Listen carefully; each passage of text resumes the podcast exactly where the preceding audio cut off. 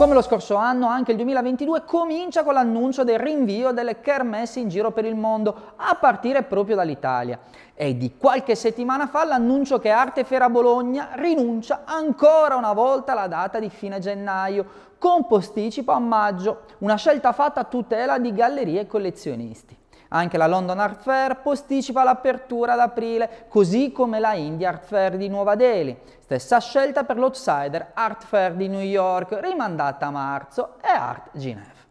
Sono invece molte le fiere che hanno scelto di attendere fino all'ultimo per capire meglio l'evoluzione e la diffusione della variante Omicron.